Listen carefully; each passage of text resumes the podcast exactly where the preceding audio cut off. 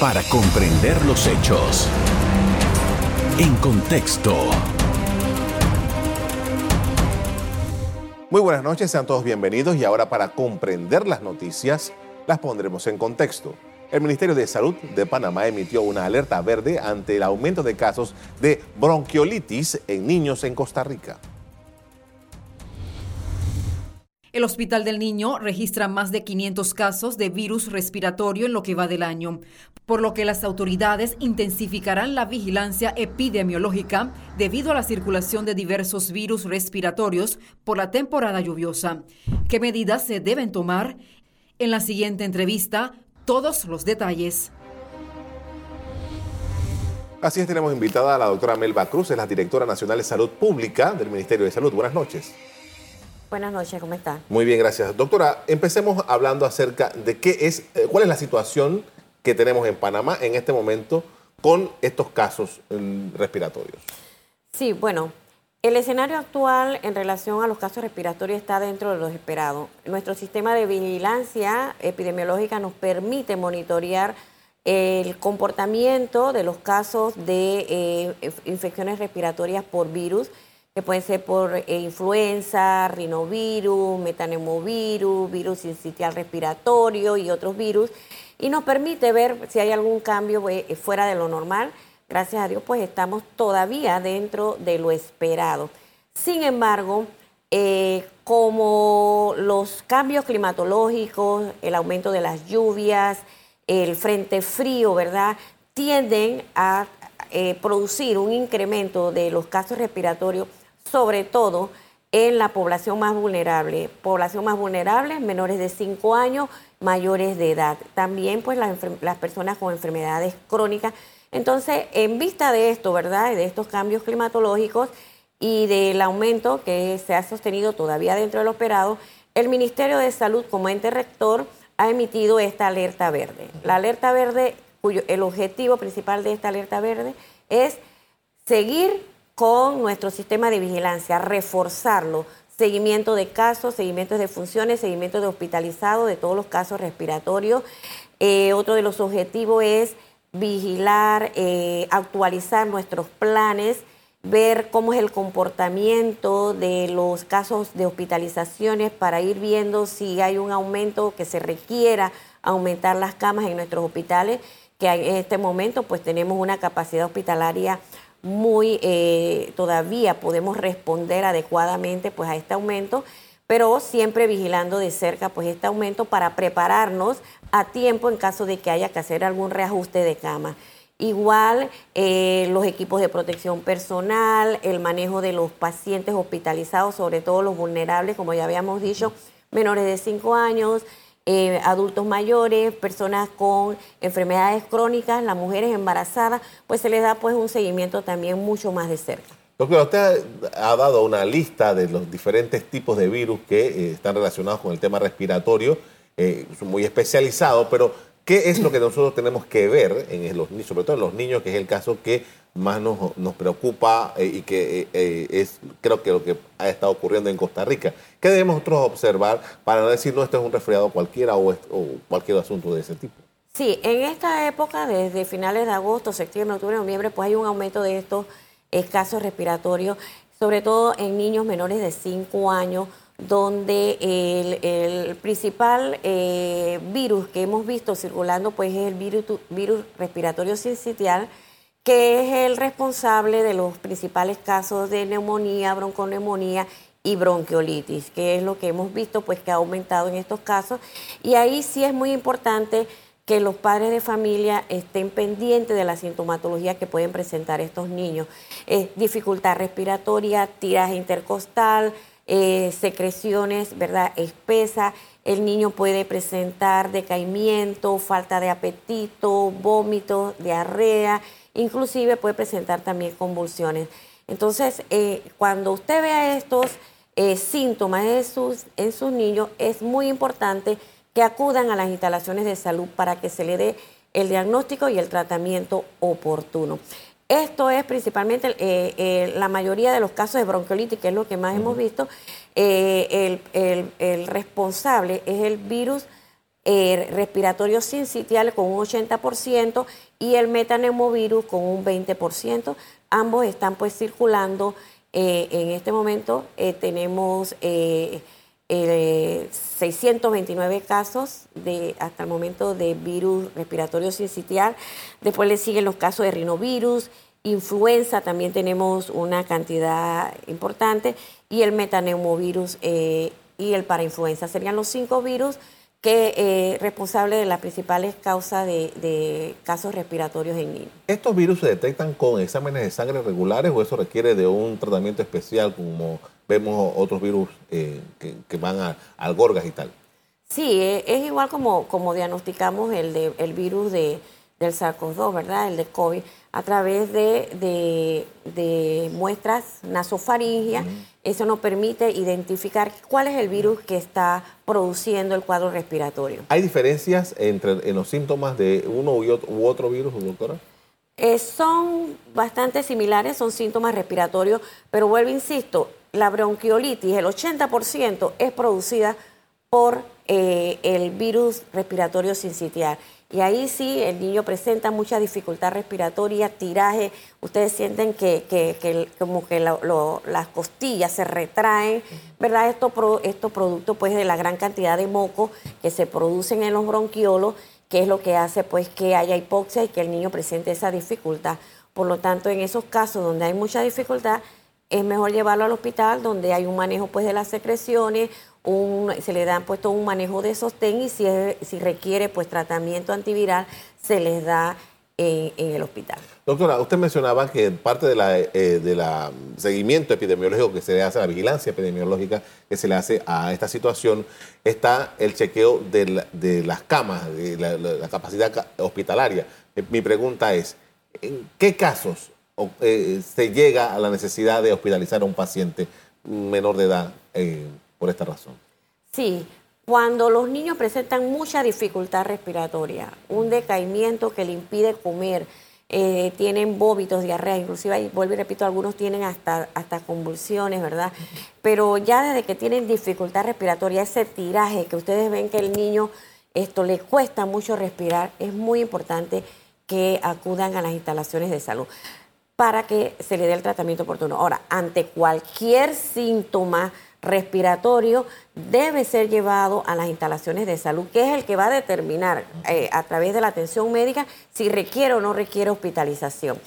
Doctora, en el caso de la frontera entre Panamá y Costa Rica, ¿qué tratamiento especial tiene el Ministerio de Salud? O si hay, debido a la cercanía, algún, algún sí, algún tratamiento especial en esa zona. Me refiero a la vigilancia epidemiológica. Sí, nosotros tenemos vigilancia epidemiológica en todo el país, sobre todo eh, eh, en, la población vulnerable, ¿verdad? Eh, sí, estamos vigilando en nuestra frontera, sobre todo en, nuestra frontera Chiriquí con Costa Rica, pues si hay un aumento en los casos en estas áreas. estos virus circulan en el, en el, país y en Costa Rica igual durante todo el año, pero con los cambios climatológicos de la lluvia ah, tienden a aumentar. En Costa Rica, pues aumentaron eh, enormemente, se vio afectada pues las hospitalizaciones tanto en salas como en cuidados intensivos. Y lo que provocó pues que también se suspendieran las clases. Eh, nosotros todavía estamos eh, en lo esperado, todavía pues no tenemos que llegar a esa decisión de suspender las clases porque estamos dentro de la, curva epidemiológica dentro de lo esperado, que todos los años en este tiempo pues eh, vemos el mismo comportamiento, ¿no? Con esto vamos a hacer una primera pausa para comerciales. Al regreso seguimos hablando acerca de esta alerta verde y los casos de bronquiolitis en los niños. Ya regresamos. Estamos de regreso con la doctora Melba Cruz, ella es la directora general de eh, Salud Pública del Ministerio de Salud. Estamos hablando sobre eh, la alerta verde que se ha detectado. Doctora, en, este, en este punto ahora, ¿qué es, ¿cuáles son los elementos que tenemos? los niños, hablando de niños, eh, hay mucha lluvia, y eh, eh, cada vez parece estar cayendo más fuerte. Usted habla de los cambios que estamos, hablando, que estamos teniendo también en el ambiente. ¿Qué es, ¿Cuáles son los elementos que tienen que tomar en consideración los padres de familia en este momento que nos encontramos? Sobre todo que ellos van a la escuela y en la escuela siempre es un, hay vectores ahí dando vueltas, ¿no? Sí, aquí tenemos que tener eh, muy claro eh, seguir con las medidas de prevención y control. Son las mismas medidas de prevención y control que para el COVID, porque es una infección respiratoria, ¿verdad? Eh, en los casos en que los niños presenten infecciones respiratorias, pues llevarle una instalación de salud que se le haga el diagnóstico. Igual tienen que mantenerse en aislamiento. Todo cuadro respiratorio en cualquier grupo de edad debe mantenerse aislado para no contagiar, contagiar a los demás, ¿verdad? Y sobre todo ir a atenderse en nuestras instalaciones de salud. La bronquiolitis, que es el, caso pues que, llama la atención en este tiempo y que, es producto de lo que, del aumento que hemos tenido en los casos respiratorios, se da más que todo en los grupos, eh, en los menores de seis meses a dos años de edad. Como ya les decía, el virus respiratorio sincitial es el responsable del 80% de, esta, de estos cuadros de bronquiolitis y un 20% se debe al metaneumovirus. Aquí eh, lo que ocurre es una obstrucción de, por moco de los bronquiolos, que es lo que hace que el niño presente dificultad respiratoria y produce una hipoxemia, que es falta de oxígeno, ¿verdad? El niño, entonces ustedes lo van a ver que él presenta una dificultad respiratoria, retracción de las costillas. En estos casos, estamos ya estamos hablando de un caso severo que requiere hospitalización. doctora, esto se da en momentos en que todavía estamos en una pandemia de COVID-19. Eh, tenemos ahora, afortunadamente, ya vacunas para esto del COVID-19, eh, que, para este grupo de edades. Eh, ¿Cómo, para un padre de familia, o sea, estamos con los virus endémicos, estamos en presencia de COVID-19, ¿cómo alertamos? ¿Cómo nos damos cuenta de eso? Sí, en los niños, eh, prácticamente los casos que se han dado son los virus endémicos que, en este tiempo siempre pues son los responsables de la mayor cantidad de casos respiratorios. Virus respiratorio sincitial, el de influenza, eh, metaneumovirus, rinovirus y el parainfluenza. Perdone, ¿todos esos tienen vacuna? Sí, eh, como no, para el virus de influenza nosotros estamos vacunando al virus de influenza y bueno, ustedes saben que para el sarcodol, el COVID también pues tenemos vacuna. Eh, por eso es que es muy importante que acudamos a vacunar. Ahorita estamos, bueno, no sé si es el tema de este momento de la vacuna contra COVID en menores de, de 6 meses a 4 años, 11 meses, 29 días, ¿verdad? En donde nosotros eh, tenemos una población de 378, alrededor de 378 mil niños en esa edad. Sin embargo, hasta este momento solo se han vacunado 1.400. Por lo que hacemos un llamado a los padres de familia para que acudan ¿verdad? a vacunarse contra la COVID-19 y también esto contra el virus de influenza, que también tenemos pues disponibles estas vacunas. Ahora que usted menciona el tema, este, alguien me comentaba donde estaba, fue a una vacunación y que la, la enfermera le dijo, ah, sí, te falta esto, esto, y ta, ta, ta, ta. Eso no tiene ningún problema, doctora. No, eh, no hay contraindicación y nuestro equipo, sobre todo las enfermeras, ellas están capacitadas para saber cuáles se pueden poner juntas y cuáles no. Y no hay ningún problema. Si el niño no tiene síntomas respiratorios, puede ponerse pues su vacuna, que es lo que queremos para que se protejan contra estos virus respiratorios que en esta época lluviosa pues eh, tienden a aumentar. Quiero recalcar que las medidas de prevención son las mismas del COVID. Nosotros tenemos muy buenos indicadores para COVID-19. Eh, eh, la semana pasada el promedio de positividad fue 3.3%. Teníamos también que solo tuvimos una sola defunción. Para el día de ayer el, el índice de positividad fue 2.9, no tuvimos defunciones, nada más tenemos 75 personas hospitalizadas, de las cuales solo una está en cuidados intensivos. Lo que quiere decir que estamos podemos decir que en varias semanas con estos indicadores pues estamos eh, controlando la pandemia, sin embargo todavía la pandemia persiste. Lo que quiere decir que no bajemos la guardia, tenemos que seguir con el autocuidado, utilizar mascarillas, ¿verdad? Sobre todo si vamos a eventos donde hay aglomeración de personas, la higiene de manos frecuente, seguir con esto, el distanciamiento físico, el distanciamiento social es muy importante y esto asistir a las instalaciones de salud ante cualquier síntoma respiratorio. Es que estamos hablando de eso, doctora. Eh, vamos a tener desfiles patrios. Eh, en dos semanas ya van a estar sonando los tambores. Y quería saber, eh, ahí está todo eso que usted acaba de decir. Aglomeración, muchas personas. ¿Cuáles son las recomendaciones? Sí, nosotros recomendamos, ¿verdad? Como ustedes saben, casi todas las medidas obligatorias se han levantado, el uso de mascarilla, etcétera, ya no hay que cumplir con ningún aforo.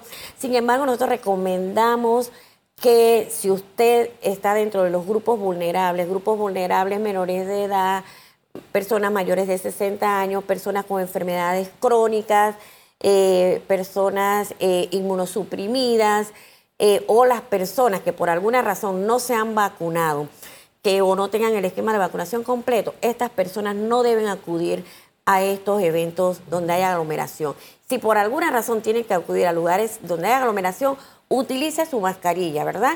Y la higiene de manos, porque usted es muy importante que cualquier virus que usted pueda tener y que pueda usted mismo, ¿verdad?, contagiarse, pues es muy importante la higiene de manos. El distanciamiento también, usted si va a algún lugar, trate de mantener su distanciamiento. O sea que ahorita el autocuidado es muy importante. Doctora, eh, ¿cómo ha quedado el asunto de cuánto debo de esperar desde mi última vacuna COVID para ponerme una próxima eh, para completar o ya sea para ir en el caso de, los que eh, califican la cuarta eh, dosis. Sí, esto, recuerden que nosotros, pues, después de la tercera dosis hablábamos de la, la cuarta dosis, esa hablábamos después de tres meses, igual para la, la, la, de la tercera y cuarta dosis, tres meses después de, de la última que nos hemos puesto. Con esto vamos a hacer otra pausa para comerciales. A regreso seguimos hablando con la doctora acerca de salud pública. Ya regresamos. En contexto. Estamos de regreso con la doctora Melba Cruz, la directora general de Salud Pública del Ministerio de Salud. Estamos hablando sobre salud pública justamente. Y uno de los elementos de la salud pública, lo que venimos comentando durante toda esta noche, es eh, que es posible eh, dentro de los de, los, de, los, ah, de las ecuaciones matemáticas que se hacen en, esta, en este campo, dice que es posible que para fin de año tengamos algún repunte de casos de COVID, ¿no? ¿Cuáles son las condiciones que se dan, se están dando para que eso eventualmente pueda aumentar, doctora? Sí, recuerden que estamos en la temporada de lluvia, todos estos cambios climatológicos, el aumento de la lluvia, los frentes fríos, tienden a incrementar los cuadros respiratorios. Y el COVID-19, acuérdense que es una infección respiratoria. Por lo tanto, pues eh, tiene todas las condiciones para que aumenten estos casos. Igual nosotros desde noviembre que tenemos las fiestas patrias vamos a tener eventos que esto inducen la aglomeración, los desfiles patrios, las fiestas patrias, patrias, el panameño pues eh, celebra mucho estas fiestas, los, bailes. los, bailes. los desfiles, el muchos días libres, la gente se va a balneario, se va a playa, eh, eh, va a actividades donde hay aglomeración, entonces igual las fiestas de fin de año, las fiestas de Navidad también pues producen aglomeraciones, entonces se espera que sí que haya un aumento de estos casos. Lo que sí recomendamos es, como decía, el autocuidado para que las personas vulnerables no se contagien y no pues eh, tengan no, no, lleguen pues a, a tener casos graves o inclusive pues la muerte. Doctora, uno de los anuncios que ha hecho las autoridades, ustedes las autoridades, es, que Panamá recibió ya la vacuna para la viruela del mono o viruela símica, como quiera que se le llame. Eh, ¿Cómo eh, se va a administrar esto en el Ministerio de Salud? Sí, eh, Recuerden que esta vacuna no es para uso masivo, como decíamos con el COVID-19. Esta vacuna pues va específicamente a grupos específicos. Tenemos dos tipos de profilaxis, profilaxis preexposición y profilaxis posexposición. Preexposición básicamente es para el personal de salud que atiende estos casos, los laboratoristas que toman las muestras y también a las comunidades eh, más expuestas, o sea, aquellas personas que tienen relaciones sexuales con múltiples parejas. Esos serían los prioritarios. También eh, hablamos en segunda instancia entonces de, los, de, eh, la preexposición que acabo de mencionar y posexposición que serían los contactos de los positivos. Los familiares que conviven con algún caso positivo pues también tienen prioridad para vacunarse y las parejas de estas personas positivas, pues también eh, son de las que están dentro de los prioritarios para vacunarse. El que no tiene ni es trabajador de la salud, ni tiene factores de riesgo o contacto con, estos casos, o no tienen parejas múltiples, pues no están dentro de, del personal prioritario que se va a vacunar. ¿Cuántas vacunas son? 1.400. Ahora, doctora, esto, este, este, este trabajo, ¿cómo ¿Cómo hace el Ministerio de Salud para detectar esto, con estas especificaciones a estas personas? Eh, bueno, estos grupos están bien identificados. Es más, nosotros nos hemos reunido con ellos, ¿verdad? Con todos los grupos que tengan eh, relaciones con múltiples parejas, eh, las trabajadoras sexuales, los que tienen hombres que tienen relaciones con hombres, cualquier grupo o comunidad que esté expuesto porque tiene eh, múltiples parejas sexuales, ¿verdad? Son más propensos a tener esta enfermedad. Entonces nosotros hemos tenido acercamiento, le hemos eh, indicado cómo es el contagio, cómo es el tratamiento, qué deben hacer en estos casos. Se les ha dado todas las recomendaciones que deben seguir. Si alguien tiene alguna lesión no debe tener relaciones, debe avisarle a la compañera, al compañero o a su pareja sexual, ¿verdad? Y también en caso de tener alguna sospecha no debe, debe abstenerse de tener relaciones. Entonces, estos grupos ya están identificados, lo hemos acercado, lo hemos capacitado eh, y cuando hay algún caso que hemos identificado y que eh, se ha declarado positivo, ¿verdad? Que se ha identificado algún caso positivo, pues se hace toda la trazabilidad y en esa trazabilidad identificamos los contactos de esta persona y eso serían entonces una de las personas prioritarias para vacunar. Ah, doctora, quiero volver un minuto al COVID porque entiendo que usted en el día de hoy participó en una reunión para un estudio sobre vacunas de COVID. Quisiera saber en qué consiste eso, doctor. Bueno, este proyecto tiene que ver con la seguridad de las vacunas COVID-19. El principal objetivo es analizar la seguridad de las vacunas aplicadas por COVID-19. Eh, con esto se quiere que las personas a través de una aplicación que se eh, llama NORA, NORA es notificación de reacciones adversas, la persona pueda eh, en esa aplicación eh, reportar cualquier eh, eh, evento adverso que ya esté dentro de los que uno espera o, cualquier evento adverso, aunque no sea en el listado de los esperados, lo pueda reportar. Con este se espera alcanzar un mínimo de 60 mil personas, esto es esto bastante. Es un estudio grande, un estudio muy ambicioso. 30 mil eh, menores de 16 años y 30 mil mayores de 16 años. Esperamos en un año poder eh, eh, hacer pues una recopilación de esta información y poder ver y analizar pues la seguridad de las vacunas ya aplicadas. Es una investigación de Panamá para los panameños. Exactamente, esto es en coordinación con la Universidad de Panamá. Eh, con apoyo pues del Ministerio de Salud. Senacid también tiene, eh, cuenta con eh, financiamiento del Senacid. y los hospitales como el Santo Tomás, hospital privado también, el hospital Paitilla, Punta Pacífica, esto también forman parte de, de, este estudio, ¿verdad? O sea, todos nos hemos unido, universidad, Ministerio de Salud, hospitales públicos, hospitales privados, Senacid, para poder llevar a cabo este ambicioso estudio. Sería la primera propuesta de Panamá para evaluar los efectos de la vacuna COVID.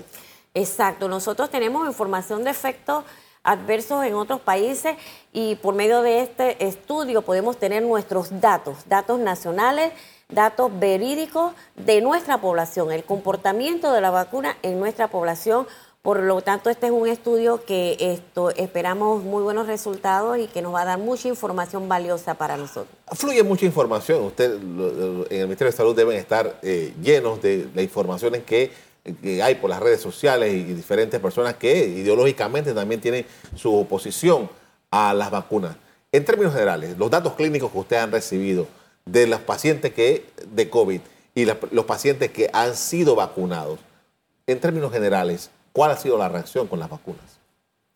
Sí, yo les puedo mencionar que eh, los casos de defunciones, arriba del 90% de las defunciones se deben a personas que o no se han vacunado o no tienen el esquema de vacunación completo. ¿Sí? Personas, inclusive, personas que son nuestros grupos prioritarios, personas vulnerables, personas en edad avanzada, personas con comorbilidades no tienen su esquema de vacunación completo. Y si lo hubieran tenido, es muy probable que si les dio COVID no hubieran llegado a, a complicar si no hubieran llegado a la muerte. Igual el número de hospitalizados en nuestros hospitales, eh, un porcentaje altísimo, también 85-95%, son pacientes que no están vacunados o no tienen el esquema de vacunación completo, lo que nos indica que la vacuna sí es efectiva, son seguras y nos han protegido de hospitalizaciones y nos han protegido de los casos graves. Le agradezco mucho, doctora, por habernos acompañado esta noche, muy amable. A ustedes también quiero agradecerles el que nos hayan prestado atención durante esta conversación. Como siempre, los invito a mantener la sintonía con EcoTV. Buenas noches. Para comprender los hechos. En contexto. Revive este programa entrando al canal 1 de BOD de Tigo.